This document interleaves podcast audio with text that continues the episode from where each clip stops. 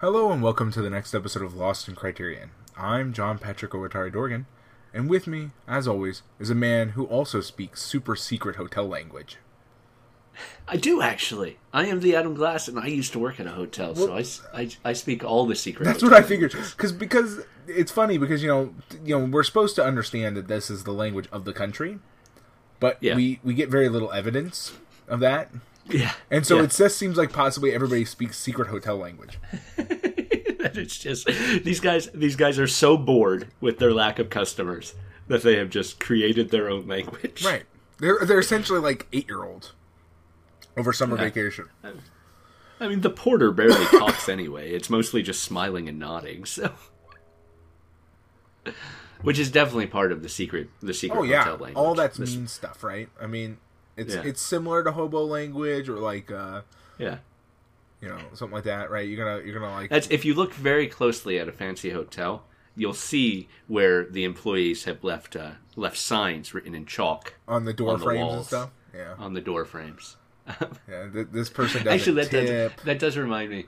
Very shortly after I started my fancy hotel job, uh, we had a fire scare uh, where the alarm went off, and But I thought your I thought your hotel was supposed to be fireproof. It is it, it, it is fireproof. It was built to be fireproof in 1897, which means it's full of asbestos. um, Will not burn. Uh, will give you crazy good cancer, but will not burn. Yeah, will not burn. Uh, anyway, um, uh, so there was a fire scare, and it, it was my job as the room service attendant to me and my my partner. Uh, there were two of us on. Were to go to every room in the 188 room hotel, knock on the door to make sure that the that it was empty, and put a chalk X on the door uh, when we discovered Right, I've seen empty. that. They do that with schools Yeah. and stuff too. Yeah. So the first the first door I get to, I knock. It's a corner suite, and uh, and the alarm had been silenced by then. It went off, uh, and then they silenced it, and then it went off again, and then they silenced it again, and then called the fire department, and we started evacuating everyone. But it was the middle of February. and It had snowed about a foot over the course of the week before, so it was cold and it was wet outside and snowy. Um, so they actually evacuated everyone to the lobby.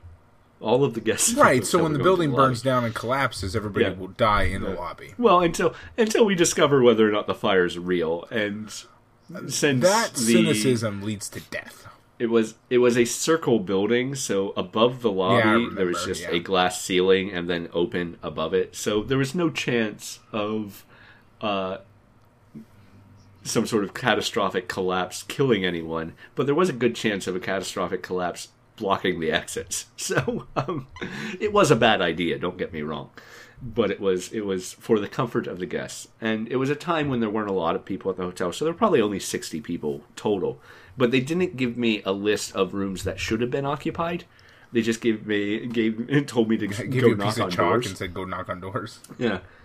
So so I said the first room I knock on, there's a guy in there, and I, I say, "Sir, uh, the fire's alarm went off." He says, "They're not going off anymore." I said, "Yes, we silenced them, but we're still asking people to evacuate. This is an actual emergency."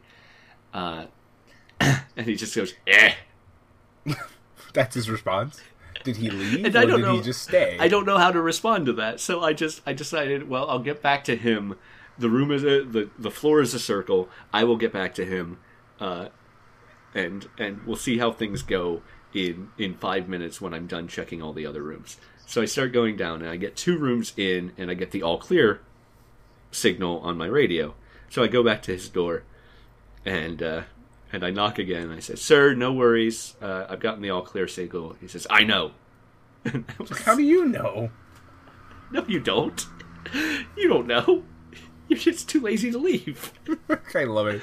I love that there's a there's a fine line between like the, the people walk where they're like, uh, uh, what's the percentage chance I'm gonna die? I haven't smelled smoke yet. Is it worth I'm me on the sixth. being annoyed and Yeah. troubled? I'm on the sixth floor of a brick building. I can always jump out the window. Gosh, I don't know what his plan was. I, I, I assume it but I involved old timey firemen with trampolines. Yeah, sir. The man, the fire, uh, the building may be on fire. Eh. Eh.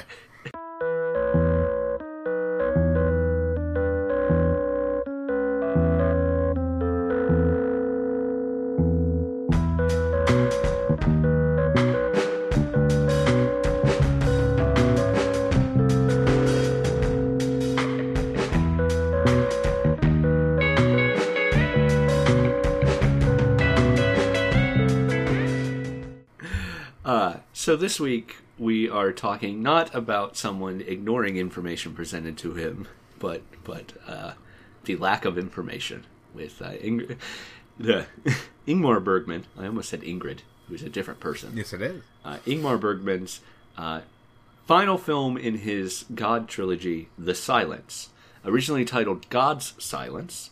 Uh, this is, I think, the only film in the series whose Swedish title is is an actual translation of the English title, or vice versa, because the Swedish one came first, obviously, um, because it's working in, Spe- in Swedish. Uh, Really? yes, originally called. Um, sorry, Yes, no, I just yes, decided to be Bergman. like, I know, I know, I know. You do that sometimes, and I love you for it. Um, so the original Swedish title is "The Silence" or or "Tyst Tystnaden," uh, which I am certainly pronouncing wrong. it seems reasonable. but yeah. Uh, it is the capstone. It is after this film that Bergman decided that these films were his trilogy of faith, uh, his God trilogy. Which I I have a problem with.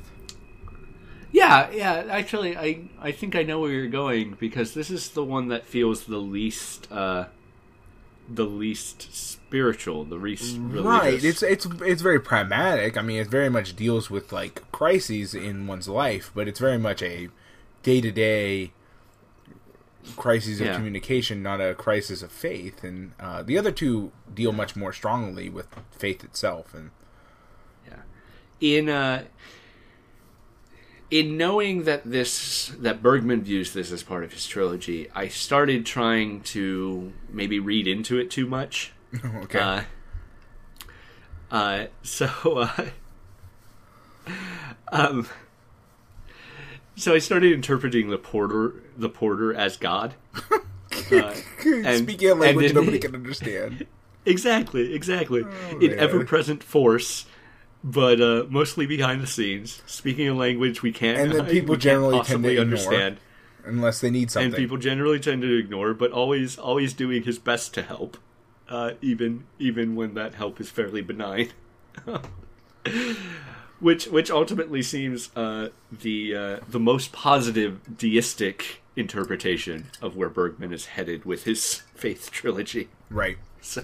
Yeah, no, I think I think I think it's just I think honestly it's just we either we don't understand Yeah. or he kind of maybe missed the mark a little bit No. on what he's No, ultimately, ultimately, Esther and Anna are two aspects of humanity. You know, two types of people, right, and you can take it that high level, and I get that. I mean, and and that's that's all. We can't really take it much higher than that, uh, and have it have it make sense or have evidence of what. you Right, know. and- and- we could get into the through the glass darkly um, about. Uh, you know, he talks there about uh, the re- uh, people's views of God being reflections of their relationships with their parents, uh, but we don't really get into uh, the kid uh, Johann's interpretation of God at all. You know, we don't really talk. we don't talk about God basically about at all.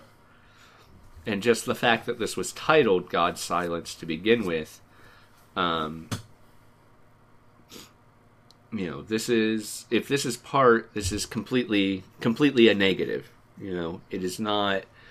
We don't get any sign of God, even a sign of questions about Right, God. and I, I think Uh, maybe and perhaps we are dealing Bergman dealing with the idea of like, well, okay, if we go to the extreme and say there is no God, what does that universe look like?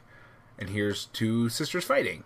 Well, sort of fighting In that really universe. Yeah, I mean, Sort it's kind of fighting like it's kind of like a really shitty episode of Sliders. I don't know.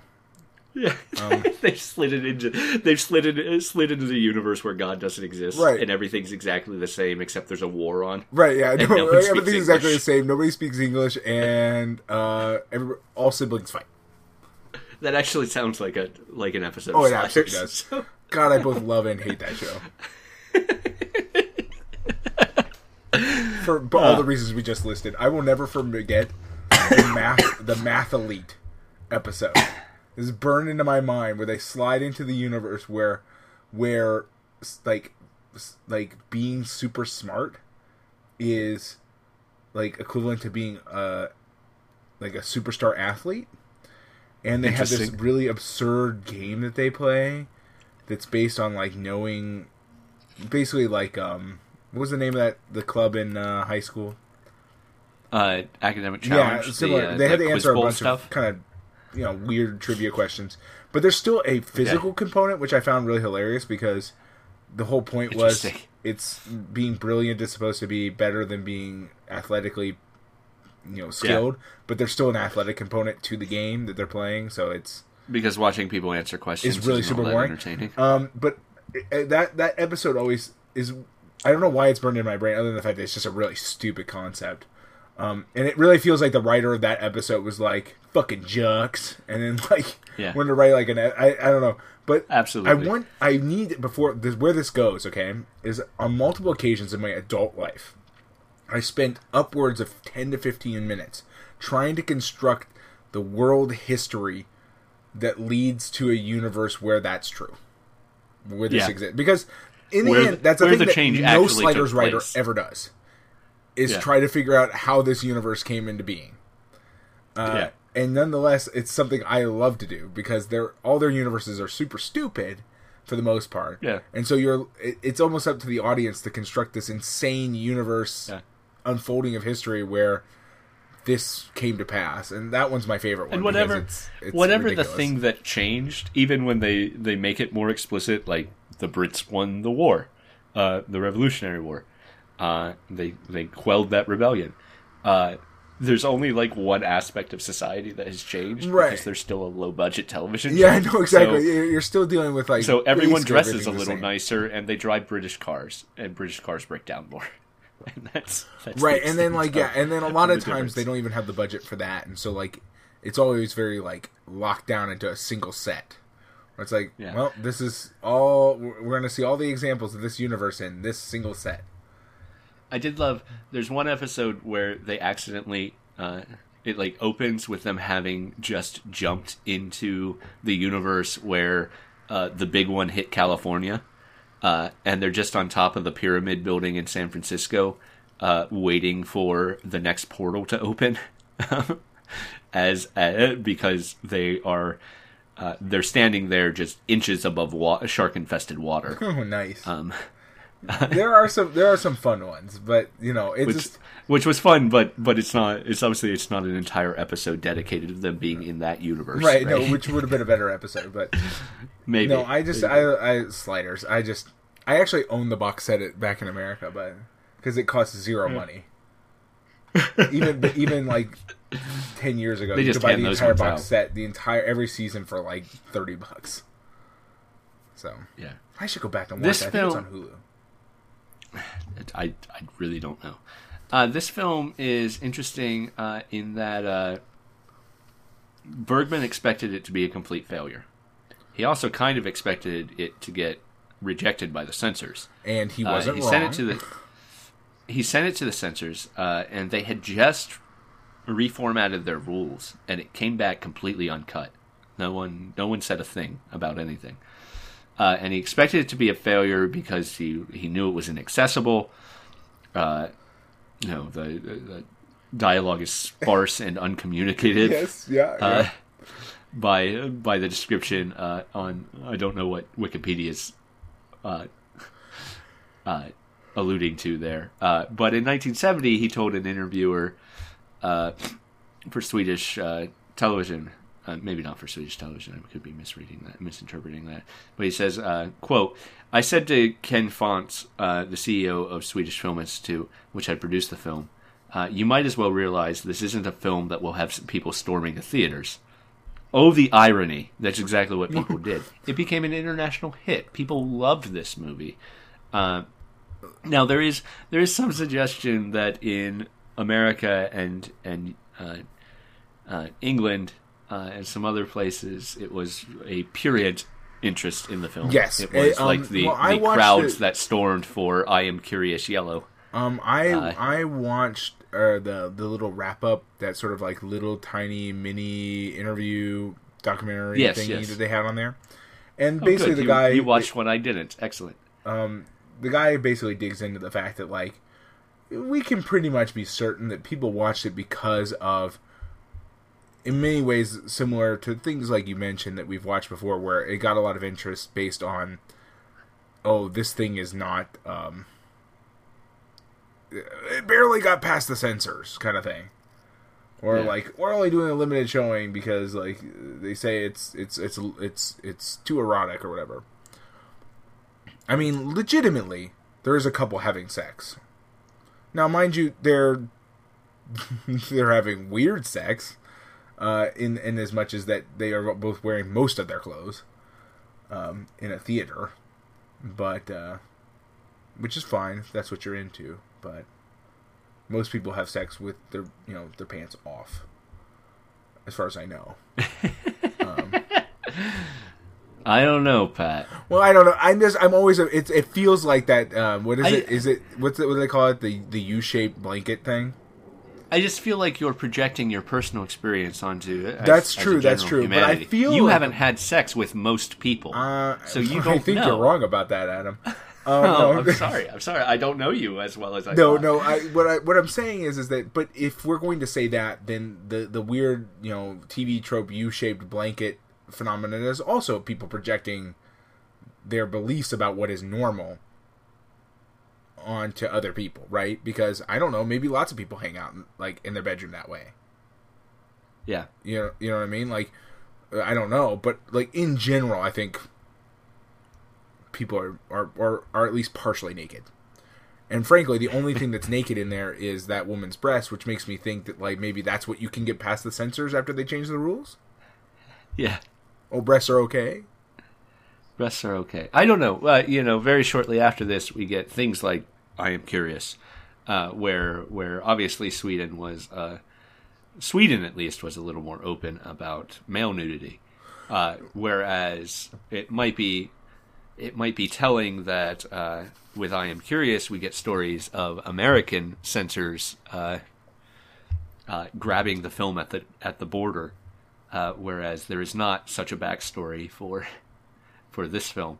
Uh, you know, those European, those silly European art house films, we can still let female nudity happen as long as the, there's no suggestion of uh, un unsimulated sex, uh, which is really what got uh, I am curious yellow into trouble.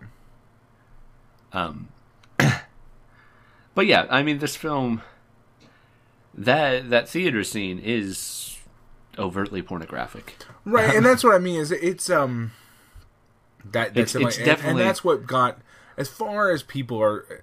I, I think Bergman even is quoted saying I can't remember the exact quote. Shoot, it's something like I've never uh, I've never reached so many so much of an audience that I didn't want or something like that.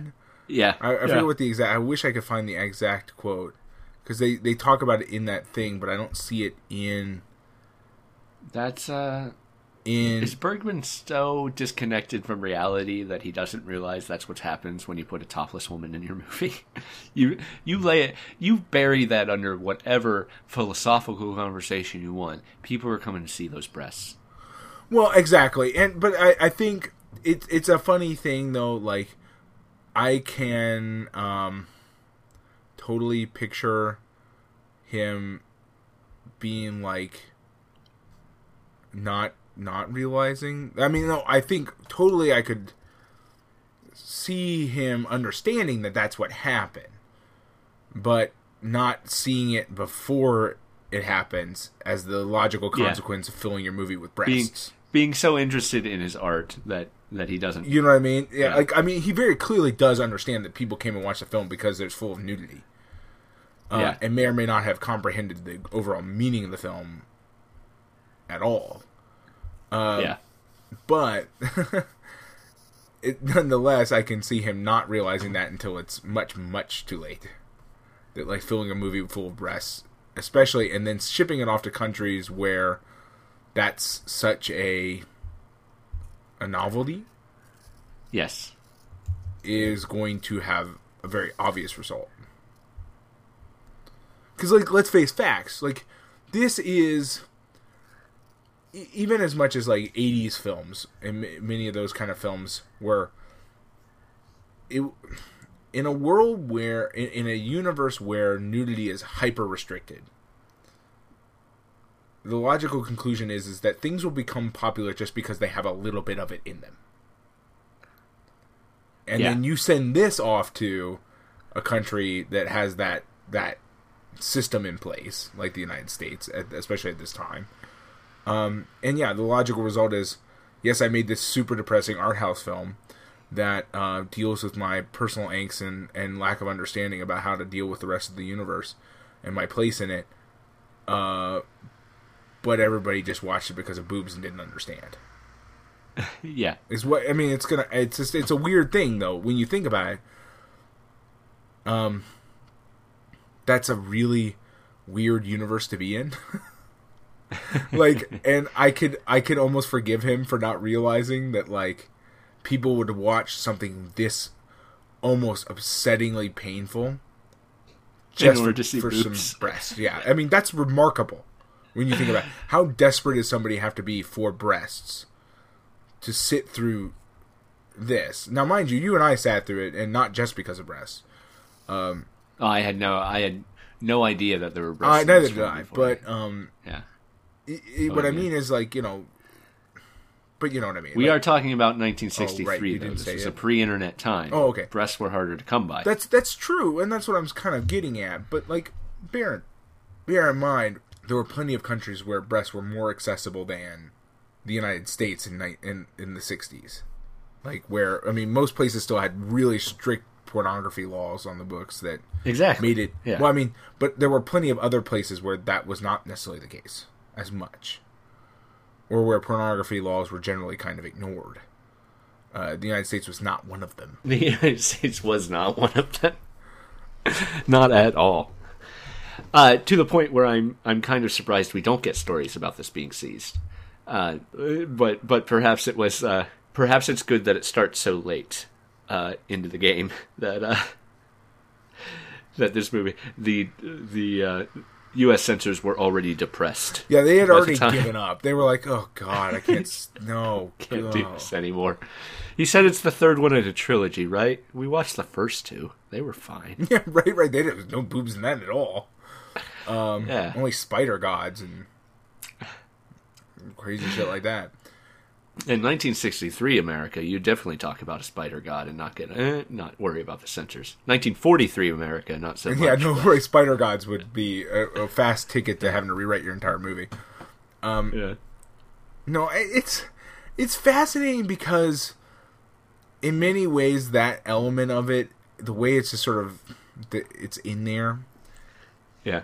is so kind of casually thrown about. It shows a total lack of that being of any significance at all I to know, the director, which leads to the point where like why what I'm why I indicate that like this is a man who just did not understand that filling a movie full of boobs would gather the largest audience he would ever have from hyper sexually repressed states Yeah.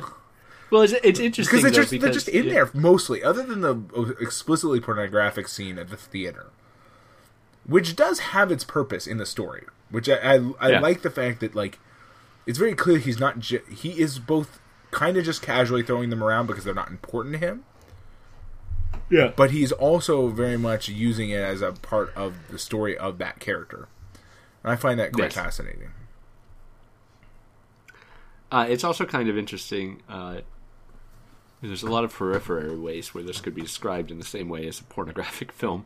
There's only 1,700 words of dialogue. right which i i is probably my favorite part of the film in Yeah. all honesty if we're being totally honest my one of my favorite things about this film is the fact that it the commodity of word use is, is so good i mean most of the story is told with nothing being said at all Yeah, and and obviously most of most of the communication between uh, our main characters and the uh, the locals around them are pantomime. You know, Right. they're not talking. But uh, Well, and what's fascinating to me, okay, is is in many ways a film with this little dialogue in it is usually the kind of thing where you get uh, a director who sees themselves as an artist and and decides that this is a challenge they want to take on. You know what I mean? Yeah. And then and the net result of that is always, in my opinion, not usually not very good. Um, but also those kind of films tend to overdo it and try to cut out all dialogue. Or, or um, almost almost all. You know what I mean? Where you get into this sort of like, oh, it's Yeah. a challenge to myself to, to tell a story without any dialogue.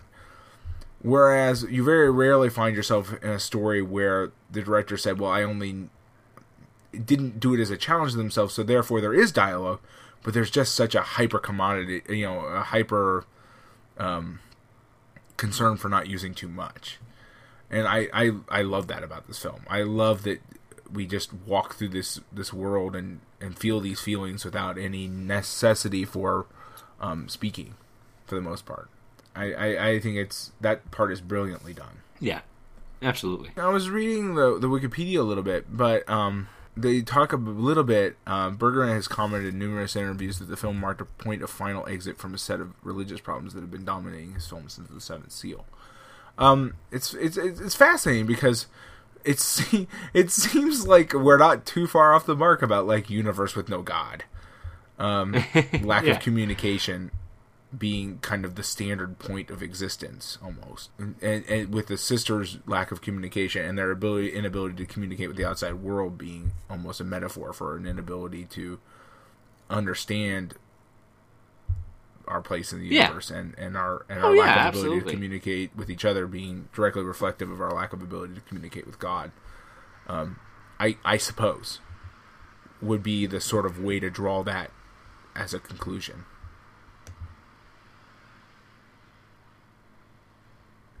Yeah. Um, and that's that's the only way that this really fits, and and because Bergman himself says that uh, that it fits, that's what I have to assume is what he's going. right. for, Although, right? but like, I didn't watch it particularly with that in mind. And I think you and I probably came Yeah. from very different places while we were watching this film because you very clearly did. You just went in it watching another. Movie, I just watched another. I just watched another movie. not in the context of the trilogy. I Yeah. mean, I definitely, Wait, I sure. definitely thought about on a very surface level connections to the other trilogies, in, in as much as like looking for similarities of style or or or or direct content. You know, yeah, um, and and there are those as well. Uh, although stylistically, it's quite different than the other ones. Um, the in that, well, it gets go ahead. it gets more into uh, the chamber film concept in that the chambers here feel more and more claustrophobic. Yes, but it's interesting because in the um that interview with the that I watched, it Yeah. they talk about this is very different than other Bergman films, and I agree because I, I didn't I noticed it, but I didn't really think too much about it until I saw this guy's commentary on it. But um, the film is filled with actual moving cameras. The cameras are constantly Oh, in true. motion, which is a thing Bergman doesn't Yeah. do Yeah, I didn't think about that at all. films, which makes it very not chamber film. Because cameras Yeah. moving defies the concept of a chamber film if we consider it a concept at all, because your audience should theoretically be stationary by and large. Um, and your audience is, and the guy talks about it in most Bergman films, at most you get a dolly into a face shot, at most. Yeah. That's the the most you could ever ask for from a Bergman film as far as camera motion is concerned. And the camera's all over the fucking map in this film. It's moving around constantly. and certainly, uh, you know, we still get all of those uh, really exquisite, like, face shots, uh, you know, Well, yeah, close ups and, and. and those that are those are thing, part but- and parcel of a Bergman film anyway. But like what he's Yeah. talking about is like, for example, one of the ones that they used as an example on that documentary thing was when the kids talking to um, the guy doing the chandelier. The camera's moving around constantly in that scene. Like it's it's Yeah. shown from the perspective Yeah. of that guy. It's shown from the perspective of the kid, and then most of the time the kid is actually being followed by the camera, like actively. Whereas normally in a Bergman film, we wouldn't actually even see the character's motion between places at all, hardly. Usually, Yeah. Bergman films, we go stationary camera shot to stationary camera shot with hardly any transit at all by the actors. Yeah. Yeah, that's the absolutely actors true. all ha- possess amazing, miraculous teleportation abilities in in, in Bergman films, uh, and that's fine. I mean, he just he likes those set piece style of design rather than an ma- motion. But this movie doesn't. This movie, the camera moves both actively during the shot and a lot during scenes, which is really different. And, and really, like I said, it's not really uh, really defies the concept of a chamber film. If we if we have to be honest. So I think it maybe doesn't even count in his line of chamber films because it's so. And in many ways, the movie is also less meditative than the other two.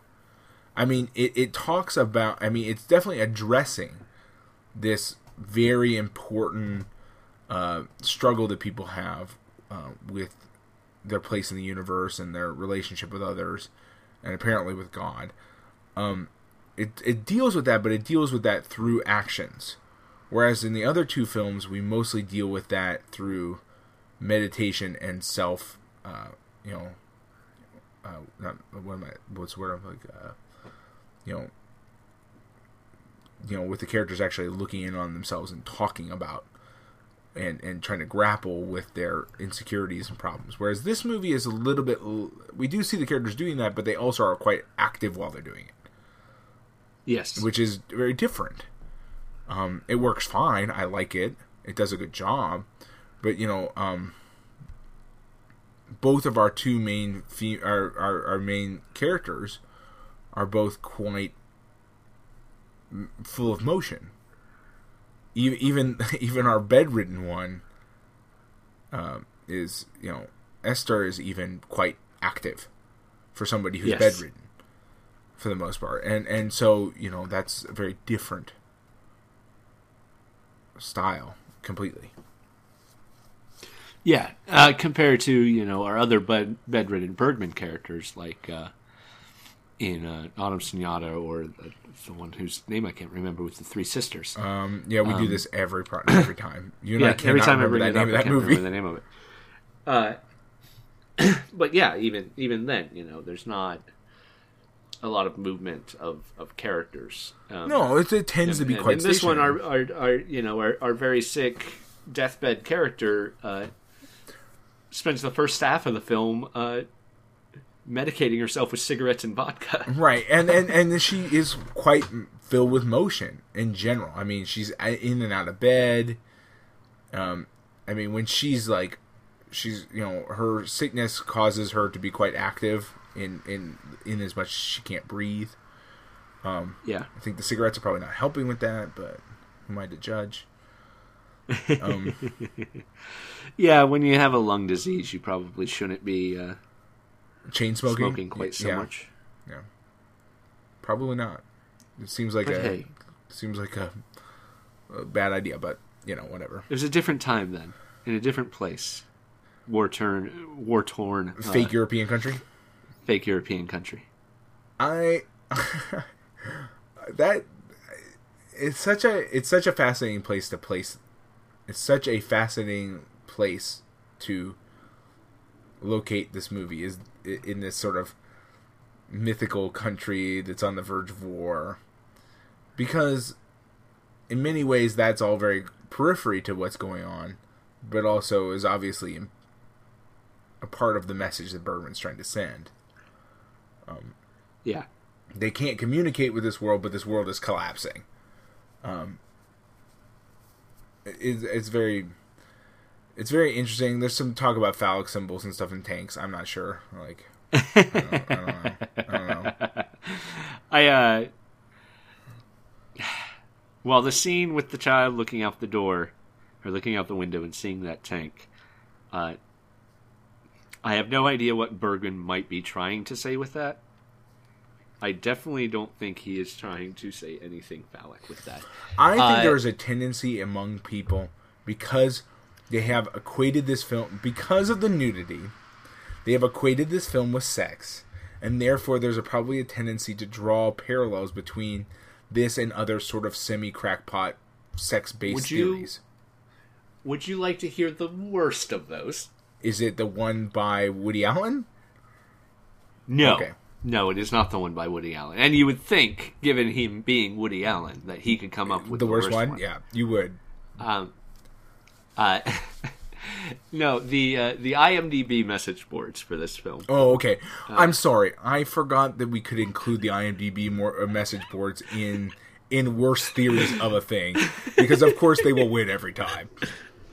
I yeah, that's that's fair. That's I fair. mean, Woody Allen doesn't stand uh, a chance against the depths and Yeah. pits of the internet. there is a conversation uh, uh, on the IMDb message boards about whether or not uh, Johann and uh, his mother or his aunt or both uh, are involved in a sexual relationship. To be fair, Evidence being suggested that the the uh, the little people uh, put him in a dress, which suggests some sort of uh, gender confusion, which is is often very spurred by childhood sex abuse and. See, that's It what I'm very- saying. It's like as soon as you have a little so- bit of nudity it in a movie, everybody assumes that the movie is about sex, Yeah, and it's insane. It really is. and and and to be fair, this movie is about Well, it is sex, about sex, but it's not actually- about sex like that. no, it's it's a it's, not- less a movie about sex and it's more a movie about communication.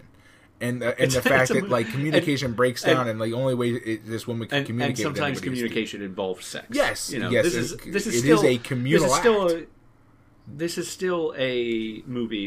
It is about sex in that our bedridden main character laments the fact that she has not had sexual content and and masturbates at one point and and you know uh, this is a movie where uh, her sister lashes out by having sex uh, in order to you know give her sister what for um, you know uh, esther is smug and that's true but uh, but she is right about anna's anger being her own to own you know right. you know anna gets anna gets mad in that scene and says you know i only act like this because you're so high and mighty you know or words to that extent but it's still you know it's, it's right. You don't get to claim your anger is because of somebody else. yeah It's, Yeah. Your anger is your And- own. and that's the thing esther esther is holier than thou in a lot of Mm-hmm. ways that's not projection but but anna's response to that holier than thou attitude is still her own Yes. you know she's not she's not being forced to act the way she is and, and you know it's ultimately it's fine as long as she's not hurting anyone but maybe she's hurting herself in in how she's going about things Right. uh but yeah is it interesting it is interesting to me um in the final scene in the hotel while johann and and anna are preparing to leave did i switch their names like is anna Anna's, esther is no, the sick one, Esther's right? the sick one. and Anna's the is the I didn't want to. the Yeah, the more Yeah. active one. yeah. Johann's mom. Yes, there. Uh, so I was trying to find an identifier. Yeah. Well, when Johan and Anna are preparing to leave, and Esther is in bed, and the porter is there, uh, it seems like he's actually understanding the conversation. Like, like suddenly he actually speaks Swedish, um, which is another secret hotel trick. Always pretend not to know the language. Right. Yeah. That, that's. I mean, that's a, it's a good until it becomes imperative that you can. Uh, but no, he's reacting. You know, she says she says, "Get me, get me a piece of paper and a pen." Uh, and yeah, she like generally motions toward him, not toward anything in particular. And he gets her the paper and pen, and and writes the letter to Johann. Uh, so it's almost. Is there some implication that uh, that he's learned Swedish from interacting with her? I mean, she's learned a little bit of his language. Maybe he's learned a little bit of hers. Yeah. It's, it's yeah, but she's got the tools to learn. She's got the tools to learn a little bit of a foreign language. You know, she's a translator by trade. So, Well, and to be fair, a hotel porter is kind of a translator by trade too. I mean, like presumably though. I mean, like yes, perhaps she is better equipped, but people learn languages, especially in Yeah. in positions of necessity, uh, basic language stuff pretty quickly. Uh, I'm not gonna say Yeah. like he's not gonna be like fluent in Swedish or anything like that, but he might have picked up the word for paper. Yeah. One one thing that does actually deal across the board overtly in these films, um, and we don't necessarily get overt religious crises, uh, but this all does deal with people uh, overcoming suicidal tendencies in the wake of the death of loved ones. That is something that happens in each of these films. You know, That's true. uh, the father in uh, Through a Glass Darkly, uh, Tomas the minister in uh, uh,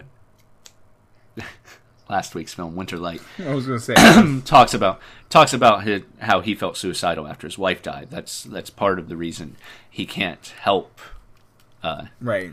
Jonas overcome his own suicidal tendencies is because he's had that same suicidal crisis of faith. Uh, what's the point in going on? Um, and you know what we talked about at the end of.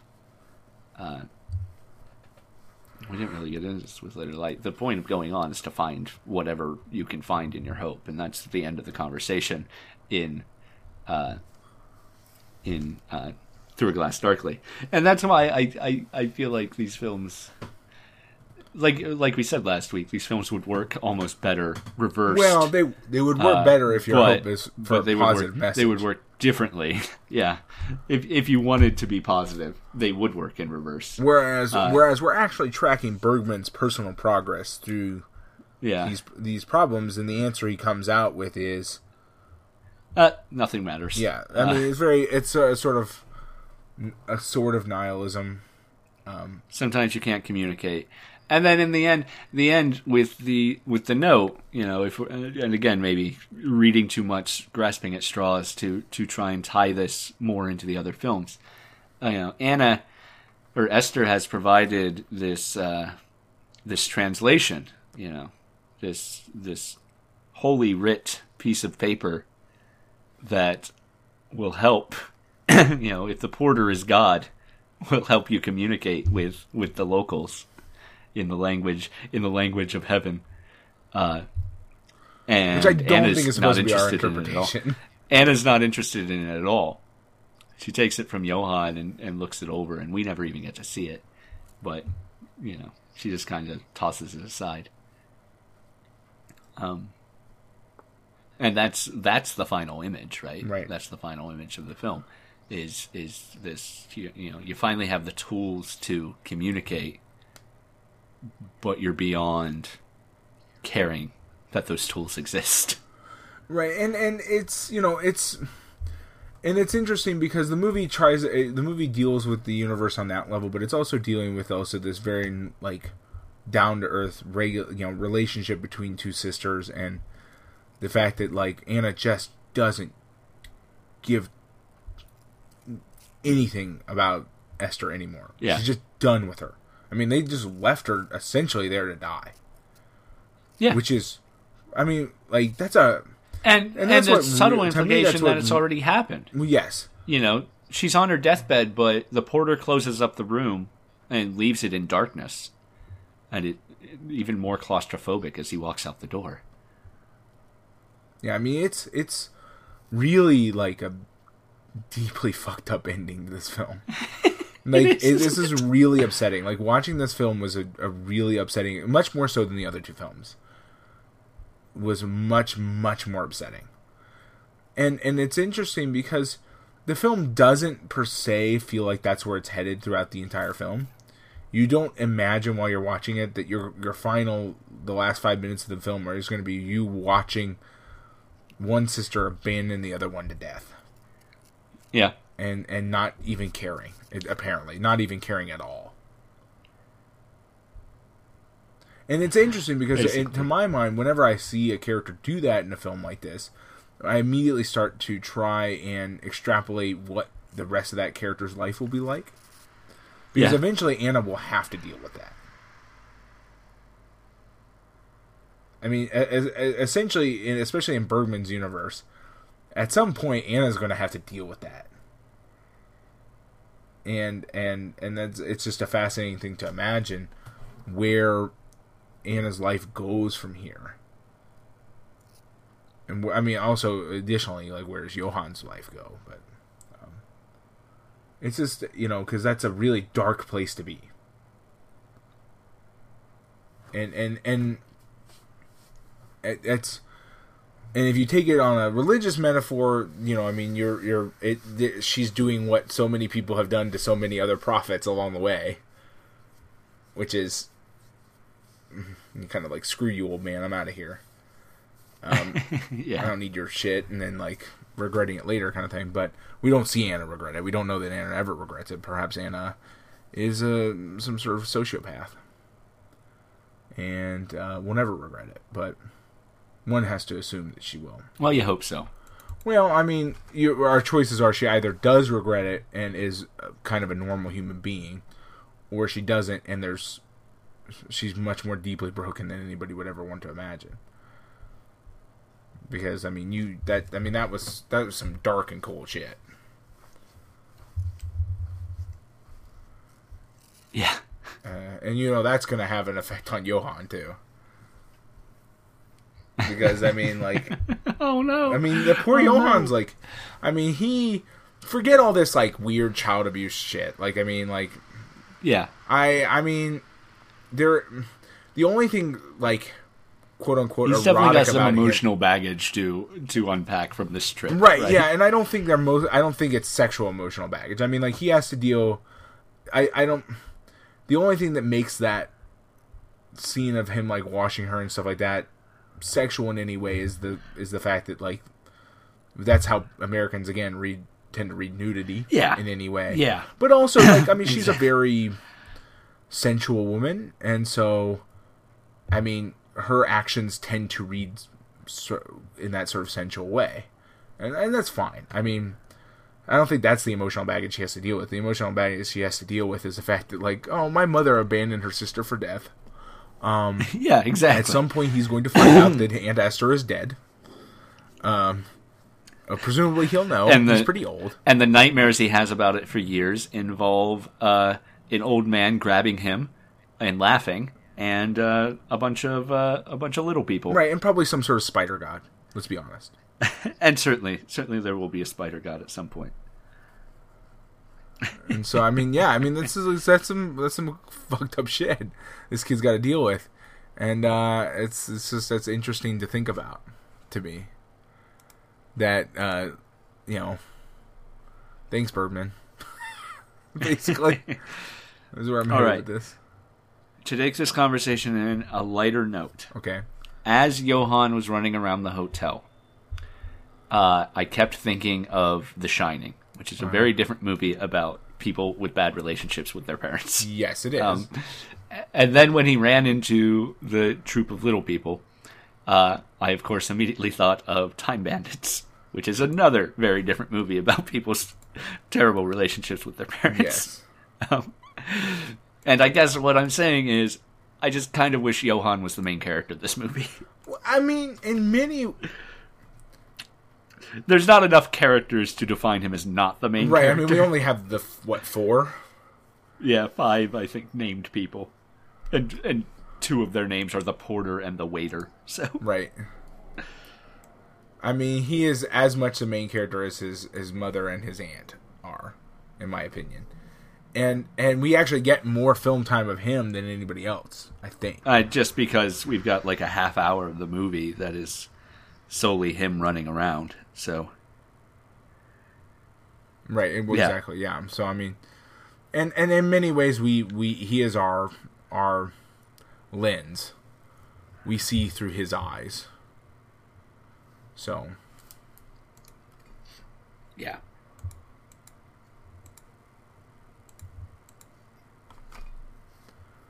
yeah. the silence gets a lot of silence. That's what the result. The silence does get a lot of Well, silence. I mean, this movie think is just really hard to unpack. I mean, it's. yeah. I mean, this movie is a is a is a is a hefty piece of work, and I mean, I think it's reasonable that we would struggle with that. Um, I don't think it's it's out of character for us to have trouble with this, yeah. Um. and so I I'm okay with us not having a lot to say about it. Um, I will, you know, in many ways, I like the artistic style of the film, like the the visual style of it. Oh yeah. I think um, it it is less harsh than the other Bergman films we some of the other Bergman films we've watched, especially in this trilogy. Uh, both Winter, especially Winter Light, was very high contrast, very harsh to look at. Uh, this movie's a Yeah. little bit softer, um, which is fascinating to me. I, I don't know what if that's supposed to mean something to us on a sort of metaphorical level, but certainly on a practical level, it, it makes it for a, a different film watching experience. It's a much more um, kind of prettier film. And, Yeah, yeah. I'm, I'm, I'll agree with that. Um, I don't Not think that his other work isn't that- attractive. It's just Yeah. it's always got that very harsh lighting that is kind of part of yeah, him. yeah. I feel like there's a, uh, and maybe it's unrelated to the idea of the chamber film. There's a a, a uh, string in these films of things getting more claustrophobic. Right. you know, we start on the island, and we start with our main characters on the island, uh, coming out of the water and entering into this world. Um, and in the same way, in this film, we have our main characters arriving into this world on a train, and we don't we don't see them a lot outside of the train or the hotel. Obviously, we see them a little bit outside of those two. well, but- Anna, yeah, gets out. yeah, Anna gets out. Um, and then in the center we have the very chamber esque of chamber films, in that you know principally the scenes take place in one of two chambers Right. with a little outside work. Um, so yeah, we're just it's, it's, uh, it's like if there were a fourth film in this series, it would just be a single person sitting in a black box Yeah. addressing the camera. Essentially, yeah.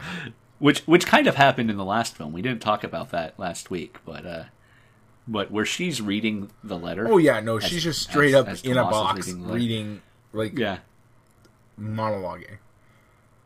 yeah, which is uh, which is a very interesting choice for Bergman as compared to any of his other work as well, right? Yeah, he Um, doesn't do that. Yeah, Generally. we're we're talking about this in the wrong movie now, but but generally it's that's a, a- that's a is a very surprising thing from. for him to have done.